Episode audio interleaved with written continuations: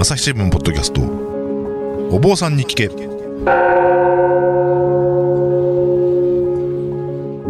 朝日新聞生活文化部の武田真翔です。不安を抱えて生きる人々が大勢いるコロナ禍の時代。いつもとはちょっと視点を変えて普段の生活で得られない気づきを発信したい。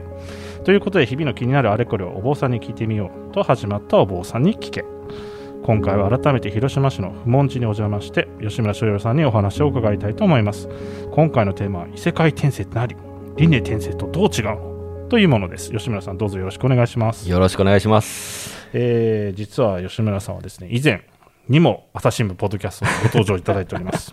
その時はですねあの不問寺というのはあの禅寺ですから。はい。そして吉村さん禅僧ですから、はい。あの精進料理。そうですね。座禅うん。お掃除について伺いました。はい。反響はどうだったんでしょう？やっぱりあの聞いてくださった方もいらっしゃってですね、はい。あの永平寺でのあの一緒に過ごした仲間がもうやっぱり聞いてくれてたりとかして、うんうん。あのここにあの取材にいらっしゃる前のところでのあの放送文の中で、うんうん。あのこれから広島の不問寺っていうところに行って精進料理のはい。ことをやるんですよみたいなことを、それを聞いていきなり電話かけてくれましたからね。ああそれだけで分かっちゃった それだけで、これ、商用のとこでしょみたいな感じえイントロで電話かけてきたんですか？電話かけてくれ。おーすごいですね。あ嬉しかったですね。えやっぱりあのちゃんと聞いてくれてる方もいらっしゃいましたし、あれは私もですね社内で、はい。特に掃除の回ですか、はい。始めればいつか終わるみたいな、はい。あれはなんかいろんな人にあれよかったあ、本当ですか？そうそう。嬉しい。あの普段の仕事でもそうだよねみたいな感じであの聞いてくれた人がいたみたいです。あ、よかったです。はいちなみにあのその時のお収録はですねうちの久保記者がこちらにお邪魔したんですけれども、えー久保記者天台宗のお坊さんでもありそれが禅寺で座禅をし、ピシッとされるというなかなかあの シュールな回で私としてはそこら辺をちょっと楽しんできました。あありがとうございます。はい。えーで、まあ、あの、お吉村さんなんですけど、まあ、前回の視点からちょっと時間も経ちましたので、改めて、はい。ここでご紹介させていただきたいと思います。えー吉村さんはですね、1977年にこちら、曹洞宗の八谷山不問寺に生まれ、駒沢大学大学院で仏教学を学び、その後、福井県にある曹洞宗の大本山永平寺で2年2ヶ月の修行生活を送りました。はい。永平寺大好きだと聞いてます。そうですね。やっぱりあそこで修行したことが私の大きな糧になってるなうんと思いますね。うん。えーでその修行を経てこちらの不問寺に戻られて今副住職としてですねあのお勤めはい訪問しているほか、臨臨床心理士としても活躍されていると。いうことですねはいあと、まあ、吉村さんっていうと、んまあ、お名前聞いてあの人だなって思う方もいらっしゃるのかなと思うんですが、それはあのやっぱり精進料理あ禅の世界ですね。そうですね。おまあ、たくさんの本で紹介されていらっしゃいますし、NHK の今日の料理などでも講師を務めていらっしゃる。はい。渋小路見てたらいきなり吉村さんが出ててびっくりした時もありましたけど。お掃除の、あ、掃除の会ありましたね。ありがとうございます。はい、あ吉村さんだ なので吉村さんしばらくお会いしてなかったんですけど、はいたまにテレビでお見かけするので しばらく会ってた会っていなかった気がしないという、はいありがたい話ですね。ええでまあ、今回なんか異世界転生って何といううん。なんかえ？っていう感じのテーマなんですけど、えーまあ、こちらはですねそのまあ漫画とかねアニメとかで最近流行ってますから、うんうんうん。ちょっとそれってどういうことなのかなと思って、えー聞こうかなと思ったんですけれども、うん実はその吉村さんはですね漫画にも大変お詳しいあ、ということではい。年に一度発売される宝島さんのムックがあるんですけどこの漫画がすごい、はい。そちらの各界の漫画好きに聞くというコーナーでですねおすすめ漫画5つ、はい。えー毎年紹介されてます、はい。でまあ今年も2022というのが、昨年末に出てるんですよねうん。でそちらの方を拝見すると1位が「え？っ」という。あの、まあ、こちらねこの今後またお買い求めになる方もいるかもしれない、あえて言いませんけど。い 異世界ものではないです。ではないですね。異世界ものじゃないけど「え？っ?」ていうね。そうきたか。まあ、ある種の異世界かもしれないですけど、ね、まあそうですね。あの僕たちとは違う世界まあ触れなくて済むんならその方がいい感じの世界世界ですね。まあ、あの人間の業を描いているあの非常にディープな作品じゃないかと思います。素晴らしいです。はい。でまあ、その中にまあ実は異世界ものもですねランクインしてたりするんですけれども、まあ、ちょっとそのあたりの話はですねこの後また改めて伺うとして、うん。えーまあ、この数年10年ぐらいですかね。はい。異世界転生というか異世界ものなどと呼ばれるジャンルが非常に人気なんですけれども、うん。そもそもこの異世界ものとか異世界転生と呼ばれるようなものはどういう物語なのかっていうところあたりからまずはちょっとお話を伺いたいそうですね。まあ、簡単に言うと、あの、現世でお亡くなりになったはい。方、まあ、亡くならない場合もあるんですけれども、まあ、その場合には神隠しのように急に、うんうん。あの、姿を消してしまうんですけれども、はい。あの、それな、まあ、亡くなったとして、亡くなった方が、あの全く違う世界、はい。異世界ですね、うん。で異世界で、まあ、生まれ変わって、まあ、はい。そこで生活していくっていう、まあ話になっていきます。はい。でその生活の仕方なんですけれども、はい。あの異世界に行く間にですね、ええ。ー神様みたいな人に出会ったりうんだとかする場合もあって、うん。でそこで会った会った時にはあのその神様から何かしらの力を授かると。うん。でその力っていうのが人間の部を超えてしまうようなうん。ちょっと い。異常なは い力をあの授けられて、うん。でそれもその異世界は結構ハードな世界だから、あの生活しやすいようにあ現代人のあんたヘナチョコだから、はい。あのえー生活しやすいようにすごい力あげるよって便利な力あげるよって言ってもらって、えー生まれ変わるわけですね、うん。ででそちらの生活をしていくにはいいしいそこで生活していくにしてもちょっと異常な力すぎて、うん。あついつい活躍してしまうっていう。ついつい活躍してしまうわけですね。本人の望む望まぬにの関わらず。かか関わらずやってしまうね逆にそれを楽しんでる人もいれば仕方がなくやってる人もいるまあそこはなんか物語のバリエーションがいろいろ出てくる。ありますね。転生ものっていうとねやっぱりその転生した先うん。が大体中世ヨーロッパ風みたいな、あれもな、ねあれも不思議ですよね。なんかその小説家になろうってサイトで、はい。そのいわゆる異世界転生っていうもののジャンルの小説を投稿されてるのがあって実際そこから漫画化されたりアニメ化されたりってなってると思うんですけど、そうですね。まあそのいわゆるファンタジーに、まあ、ちょっと失礼な言い方かもしれないけど都合のいい中世ヨーロッパでナーロッパとか呼ばれてますよね、ナロー系だから。なロパ。確かに確かに。それでまあその中でね、まあ、中世ヨーロッパに実際魔法があったとは思いませんけれども、うんまあ魔法的な力を発揮してみたり そう天気図発揮してみたりっていうような感じのお話なのかなと思います。えーそれで、えー実はですね先ほどちらっと触れましたがこの漫画がすごい2022でですね吉村さんがおすすめされていたのが、はい。えーこれこれできたかと思ったんですけど影の実力者になりたくてうん。あものすごくメジャーってわけでもないけど面白いのは面白いですよ。そうですね。うん。これで、ちょっとその前にはいはい。先にちょっと2021のあ方もちょっとはいはい。聞いてもいいですか、はいはいどうぞ。実は2021の方だと異世界落ちた。そうきたかって感じですね。タイトルに異世界って入ってますからね。はい、であと最果てのパラディンですあねそうですね。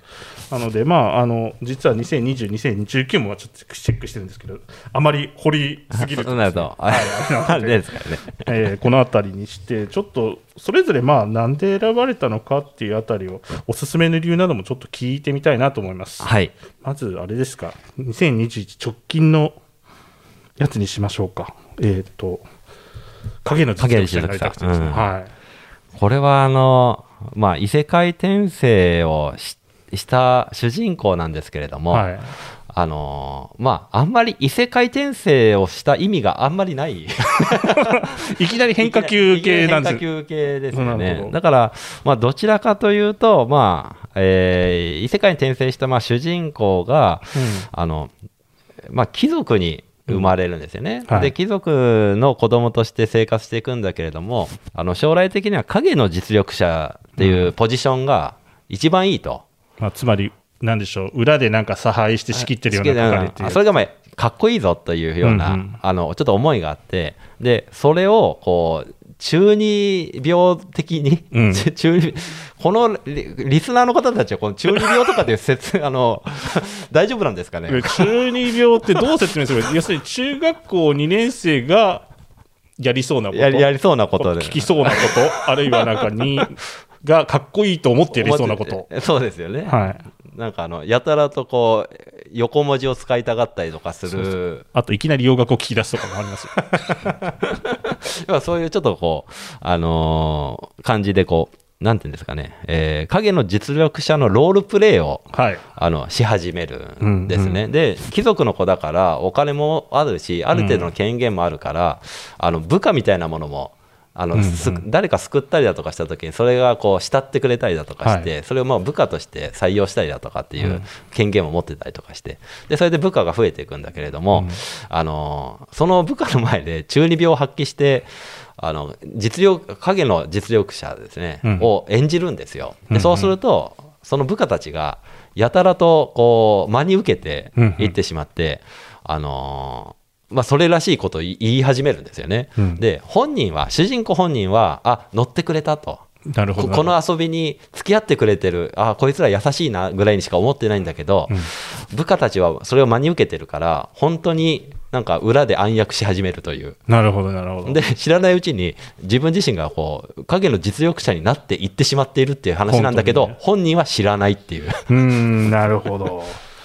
だからそれはあれですよね、ごっこ遊びしてたら本当にそうなってたんだけど、本人はまだごっこ遊びのつずもりである。ーっと知らないままなんですね。だからこれ逆に言えば周囲が主人公を本物の影の実力者にしていく物語。ということですね。自分が望んでないというか別にそこまで本気じゃなかったんだけど知らないうちになってたよみたいな。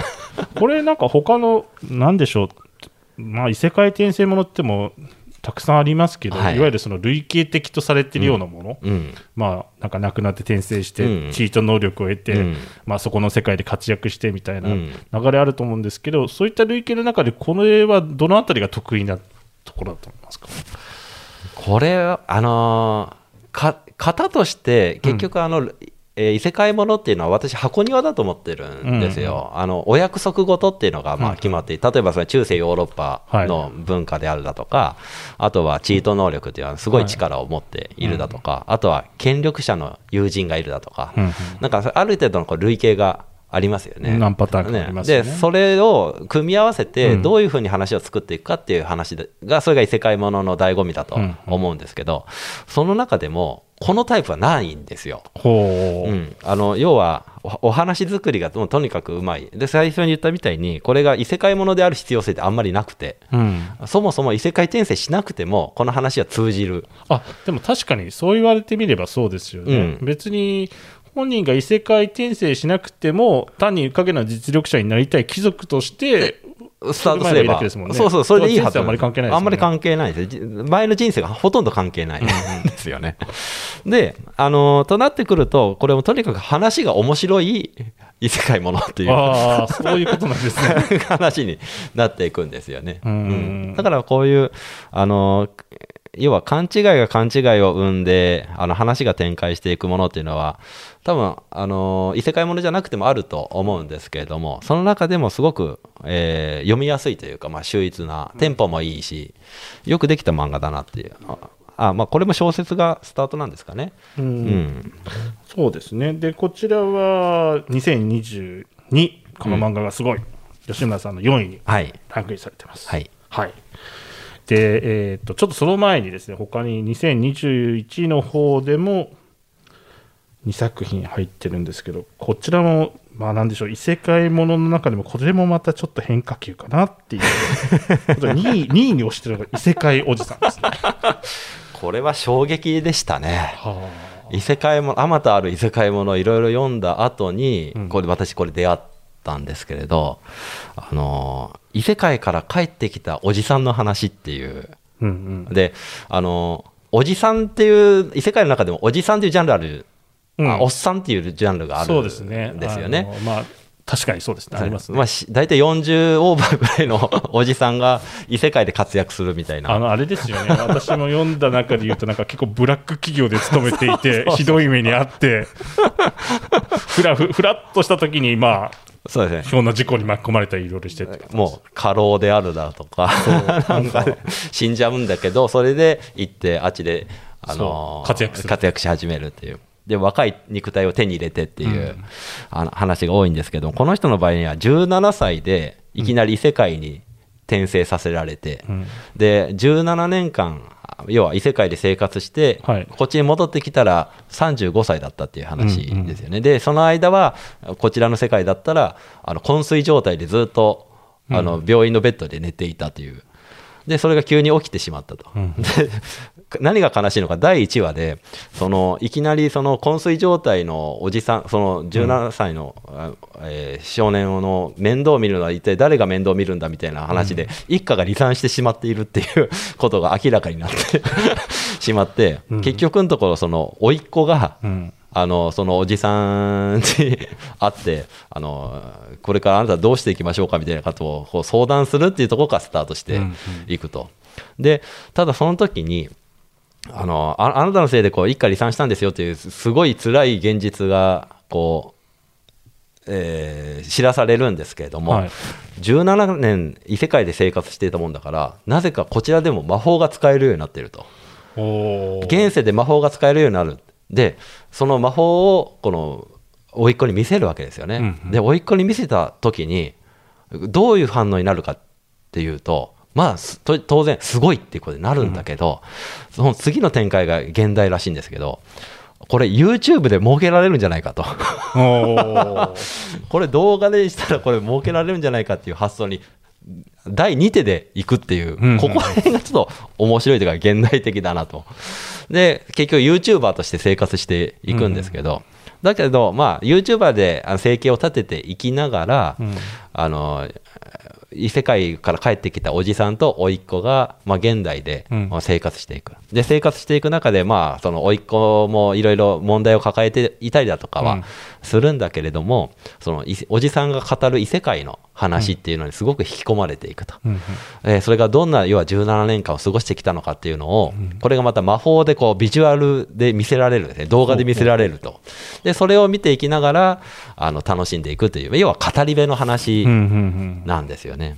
でなんかそのおじさんが魔法を使えるっていうのはなかなかうまいなと思ったんですけど、うんうんうん、仮にそれでその意識がないまま17年過ごして異世界行ってたんだって言ったら、うん、17年間妄想を見てただけなんじゃないかってなっちゃうわけじゃないですか。そうですよね。そこで魔法が使えるからやっぱり異世界に行ってたんだねっていうことがそれによって証明される。証明されると。ということですよね、うん、でも確かにあのもし異世界から現実にそういう人がいたら、うん、ああとうとう行っちまったなって。そう、うん、な何かこう脳的に何か問題が起きてしまってるんじゃないかなってやっぱり思ってしまいとがちなところを、うん、実はそうじゃないっていうふうにして導入に持っていったっていうのが、うんうん、これ非常に面白くて。まあでも要はその、まあ、どう言えばいいんですかね。そのなんか話を聞いてて面白いなと思ったのは大体そのおじさんっていうか、まあ、私もおじさんですけど、アップデートするのが辛くなってくるじゃないですか。はいはいはい、そうしたときに、その17年間、昏睡状態だったおじさんっていうのは、アップデートできなかったおじさんってことなわけですよね。そうですね。それが、甥っ子がそのアップデートにものすごく付き合ってあげるってことですよ、うんうん、だから優しいですよね、優しい甥っ子。うん、ただ、このおじさんもなかなかのキャラクターしていて、うん、その17年前のあの日本の常識しか持ってないんですよ。しかもちょっと偏っていて、うん、もうあのセゲーム機のセセガ信者、はいはいはい、もういましたよね、私たちの世代でも。だからセガサターンとか、そうですよね。セガのやつしかゲームやってこなかったやつって、ちょっといたじゃないですか、一部。一部、一部うん、セガ好きはいましたよいましたよね。ハードコアなのは。で、やっぱりそういうハードコアなセガ信者のおじさんだから、はい、しかもその何か語るにしても、かっこいいこと語るにしても、全部そのゲームの内容、セガのゲームの内容ゲームからしか学んでいないっていう、それまたかなりハードコアですよね。だいぶ曲振りしてますけどね。まあちょっとあのご存じない方に、ちらっとだけ言ってきますと、セガっていうのは、あのコンシューマーゲーム機を 作っておりまして、そうですね今、あの任天堂のあのねなんだろう、スイッチか、うん、ですけど、まあ、だから任天堂と覇権を争っていたんですよね。そうですね、ね当時そうでしたね。そうそう、はい、そうなんですよ。だから今の若い子知らないかもしれないですけど、うんうんうん、その時の任天堂派とセガ派というのが若干ありまして、いましたね。セガ信者みたいな方もいたんですよ、ね。いましたね。今ちょっと変わってる方が多かったわけでもないですけれども、うん、そうそうですね。ただもう、セガじゃないとだめだだめだっていう。私も何を隠そう、セガサターン先に書きましたからね。うん、私もセガサターンでの方がむしろ遊んでた 遊んでましたからね。はい。なので、ちょっと、ね、そういう意味でおじさんの金銭に触れるような部分のある作品かなと。うん。はいいう気がしますね。だから人生経験が少ないおじさんの話がこんな面白いと思わなかったっていう衝撃ですよね、うん、やっぱり、うん、朝日新聞ポッドキャスト「お坊さんに聞け」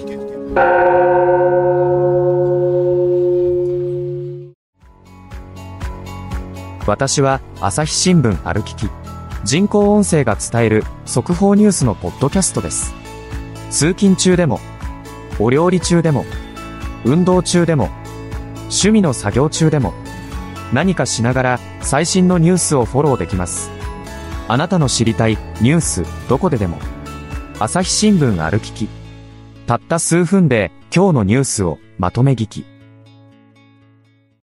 そして、えー、2021では最果てのパラディンですね。はい。これ何位でしたっけ ?5 位でしたっけ？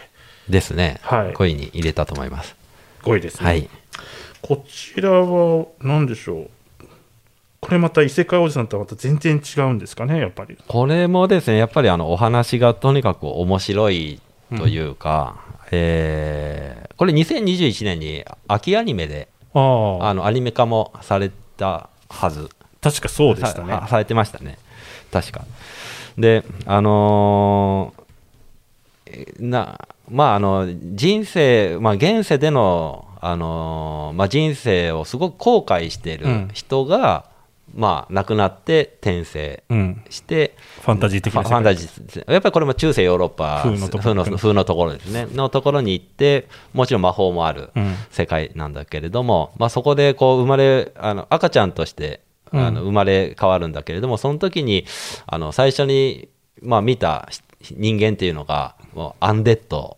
要は、えー、ゾンビゾンビって言ってるのかな、まあ、ミイラと、うん、えー、幽霊と、うん、あと骸骨の、そうですね、あの3人アンデッドって、まあ、ファンタジー用語だと一般的なんですけど、そうですよね、まあ、あれどういうのかな。デッドって死んでるっていう意味だから、ね、アンデッドだと死んでるけど死んでない。死んでない。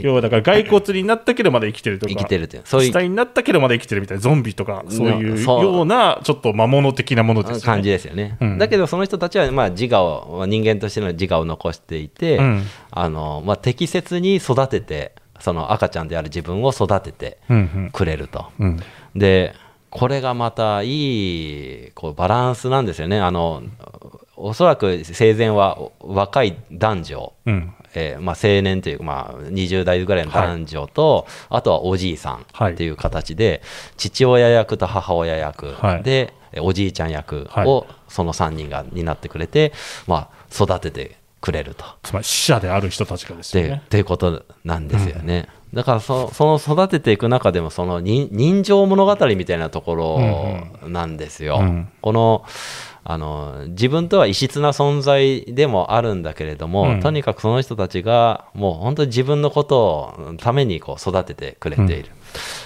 だからそで結局、えーまあ、死んでいるけれども生きているという,、まあ、そういう絶妙なバランスの人たちなので、うん、まあ、最終的にはこの世を立っていくっていう、あの自分が青年期になっていくにつれてえー、だんだんだんだんこのななくなっていく道へ進んでいくんだけれども、そのそれまではしっかりとこう家族としての生活して、はい、でこの人の場合にはその生前その家族とのあの絆というのはほぼない状態で生活していたのが、あの異世界に至って、えー、要は本当に人生のやり直しをしていく物語なんですね。で結局その保たれた自我ですね。現世から異世界に行った自我というものが、まあ、救済されていく救われていく物語なんですよね。だから、読んでいても私もおじさんになってしまったからなんですがね。涙が止まらない。あなるほど やっぱ、ね、あれジーンときちゃうんですよね、やっぱりやり残した人生やれちゃんとうまくいかなかった人生をちゃんとそうやってやり直せるんだっていうことの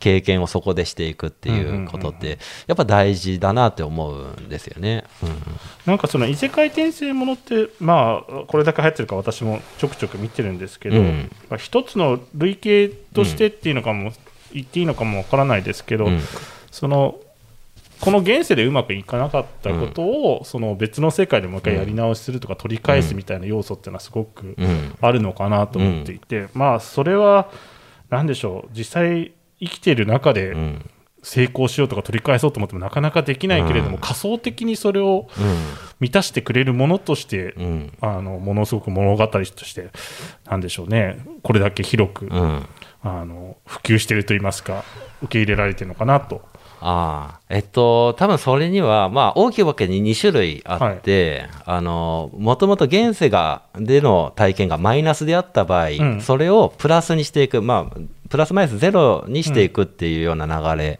せめてっていう流れと、あとは現世で全然そのあの物足りなかったことを、ううまくいかなかったことを、えー要はもともとプラスマイナスゼロぐらいだった人が今度プラスに転じていくっていう物語。うん。と2種類あるかなと思うんですよ。うん。でそれって要は、えーよくあるこの異世界ものってハーレム展開っていうのがあってあーそうそうモテモテになるやつ美少女にだなぜかモテモテになっていくって。それって今の後者の話ですよね、あの現世でモテなかったから、うん。あの異世界でははい。モテモテハーレム状態、しかもなんかうまく、あのー立ち回ってみんなとなんか仲良くなるみたいな。そうそうそうそう。現世じゃありえない。まあ絶対にありえないで ありえないことが起きてしまうっていう、まあ、こういうことを求めていくっていうのは、この現世のやるせなさとはまたちょっと違ったうん。味わいになってきますね、なんかどちらかというと、すごくあのより楽しい世界を求めるみたいなうんうん話で、あの辛さを補完していくって話とはちょっと違って、いきますよね。で、そういう話が、まあ、割と最近多いのかなとは思うけど、名作の部類ってどっちかっていうと、あの、しんどかった現世をうん、あちらでやり直していく話の方が名作が多いなっていう。うんうんうんいやちょっとそれはすごく感じる。なんかお話の奥行きがすごく深いのはそっちかなって思うんですよ。それってなんでかっていうと、はいあの、まあ私心理師やってますんで、はい。その心理師がやってることって、うん。あのある種人生のやり直しみたいなことをお手伝いすることなんですよね。現現時点ですごく問題を抱えている、うん。しんどいことがある。で、そのしんどさうんぬんって言った時に、どこに問題を帰着させるかって言ったら、幼少期のあの自分のしんどさであったりだとか、はい。あのくやり残した課題であるだとか、うんうん。そういったものみたいなのが、まあ、ご本人さん自身がそういうものをこう気づいてい。かれたりとかする、だけど今更ながらそれをあの保管するにはじゃあどうしていけばいいのかってなってくると、それは別に大人になってもえそれをあの手に入れるようなあのことをこう一生懸命やっていくっていうことがやっぱ大事だったりとかするんですよ。だからい今更ながらその子供の時の課題をあのどうにもなりませんじゃなくてあのい今でもいいからあのちゃんとあのお親に愛されたいであるとか、はい。まあ、そういった気持ち。でも親親が亡くなっていればあの親に相当するような人たちにそういう甘える、うん。あのことをちょっとやってみるだとか、うん。まあ、そういったことであの自分自身の心が救われていくっていうものってやっぱりあるんですよね。なるほどで現時点現実現実で私そういうのも見てきているというか、まあ、心理師としてそういうことをやっているのであの、まあ、人生のやり直しっていうのは別に異世界に行かなくてもできるんだけれども、だけど、あのまあ、物語としてそういったところを見せていくっていうでしかもそれがまあ名作として、あの多くの人に読まれたりだとかするっていうことはその人生のやり直しっていうのは大事なんだっていうことをこう伝えるメッセージにはなってるのかなっていうんうんうんうことはやっぱり思うんです。なるほど。その人生のやり直しっていうところで、まあ、いきなり若干脱線するんですけど。はいはいどうぞ。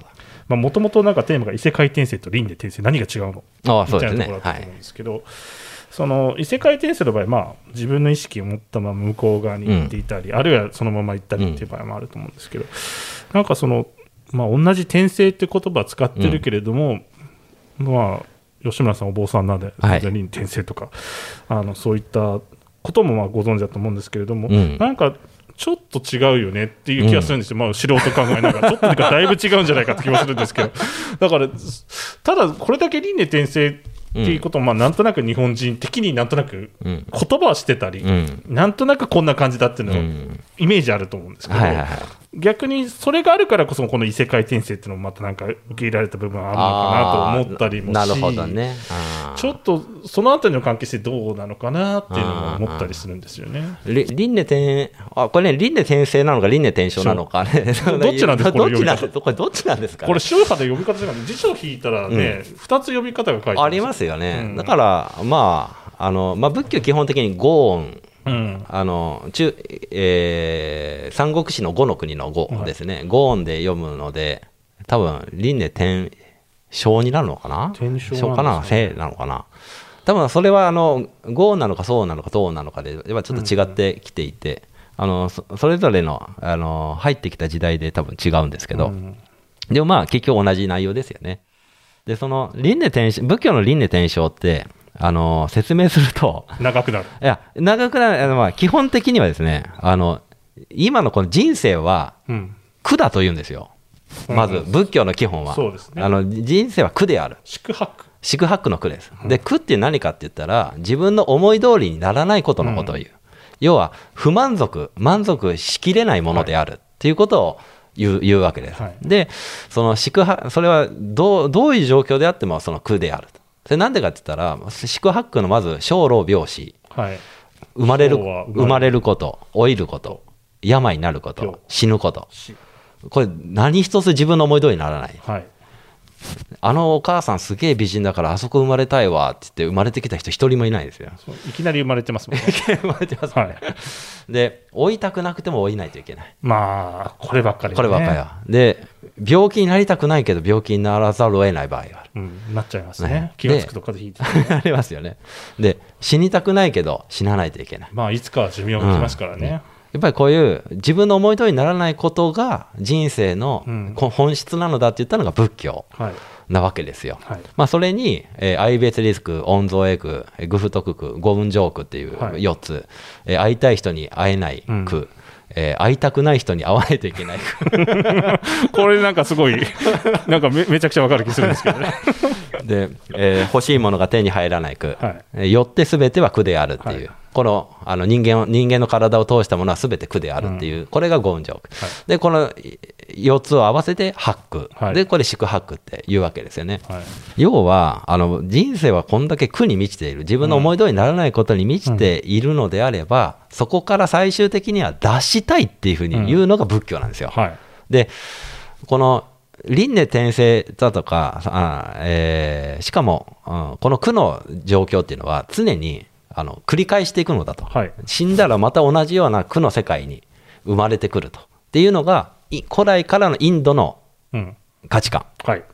えー仏教以前からある、ウパニシャッド哲学って言われる紀元前3000年ぐらいからあるような哲学の世界からずっとあるうん。中でお釈迦さんはそこから脱することができますよって言ったパイオニアなんですよねう。ん。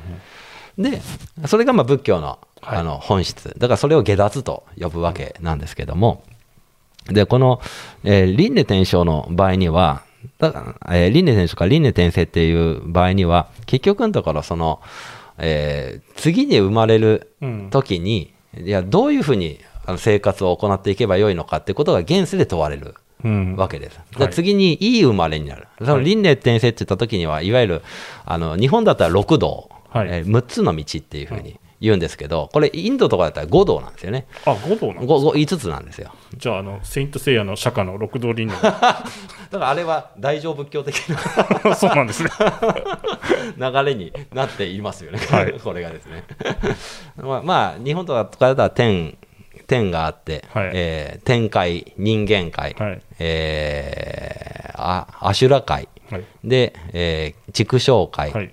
えーガキ界、はい。で地獄界っていうの6つはい。があって、そのどこかにこう生まれ変わっていくんだけど、まあ、その生まれ変わったところからでもまたその、えー救われていいきましょうっていうような考え方はなされて、まあまあ、その人間界もだから結局のところわこの私たちが今住んでる世界。ループしてる、この6つのなんですよね。どこかなん。で天上界って言われるあ天界って言われるところなんかも、あのこ今の人間界よりはハッピーなうん。場所なんだけれども、それでも楽しすぎてあの要はくくそれは結局苦になるんだみたいなうんうん。考え方なんですよね。た楽しいっていうかあのもろもろの苦しみ苦しみというかあの苦痛はないんだけれども、はでも結局のところそこそこに居続けること自体は自分の思い通りにならない世界なんだっていう考え方をしていくので、結局それも苦なんですよ。はい。で、えーまあ、お釈迦さんみたいな人っていうのは、はいあの最終的に下脱をしていくっていう、はいでそれはどういう物語になってるかというと、えーまあ、根性でこの人間界であの諸々のその修行をして功徳を積んでいって、最終的に徒卒天と言われる天界に生まれる、で塗卒店っていうところに行くと、はい。500年だったかな。なんかそこで修行し続けると、うん最終的にもう下脱の道が開かれると言われるはい。店なんですよ、はい。でそこ塗卒店行ったらもう最終ゴールがもう見えてくる。うんなるほど。でそこで、えー最終的に、えーお釈迦さんは人間界であのお釈迦とな、えー釈迦というのは、えーブッダとなって下脱していくっていううん。道筋ができているんですね、そうやってこう結局のあの悟って下脱をしていくっていう流れがあるわけです。で、まあ、それとやっぱりり、あの異世界の転生と考えたらあの全然違いますよね。こう く苦なるうん。場所に生まれ変わっていくっていうのがうん。仏教の輪廻転生、まあ苦なる場所に生まれ変わるうか。だけどあの異世界転生ものの物語っていうのは、はい。救済の物語。そうですね。あですよね。のチート能力を得て あのまあハーレムなのかなんだかでモテモテになってみたとかり。英雄になってみたり。っていうなんかこう成功者のはい。話になっていくっていう、うん。だからそこのところはまず基本的に全然違ってうん。いるわけなんですよ。なるほどなるほど。ちょっとあの今いい感じのところになってきたんですけれども、はいちょっと時間的にあれなんで。続きは次回にってことでよろしいでしょうか？はい、じゃあぜひ。次ぜ回ひあの次回にまたちょっとその転生の話をはい。伺いたいなと思います。はい、えーじゃあまた次回もよろしくお願いします。はい、よろしくお願いしまありがとうございす。朝日新聞ポッドキャスト。お坊さんに聞け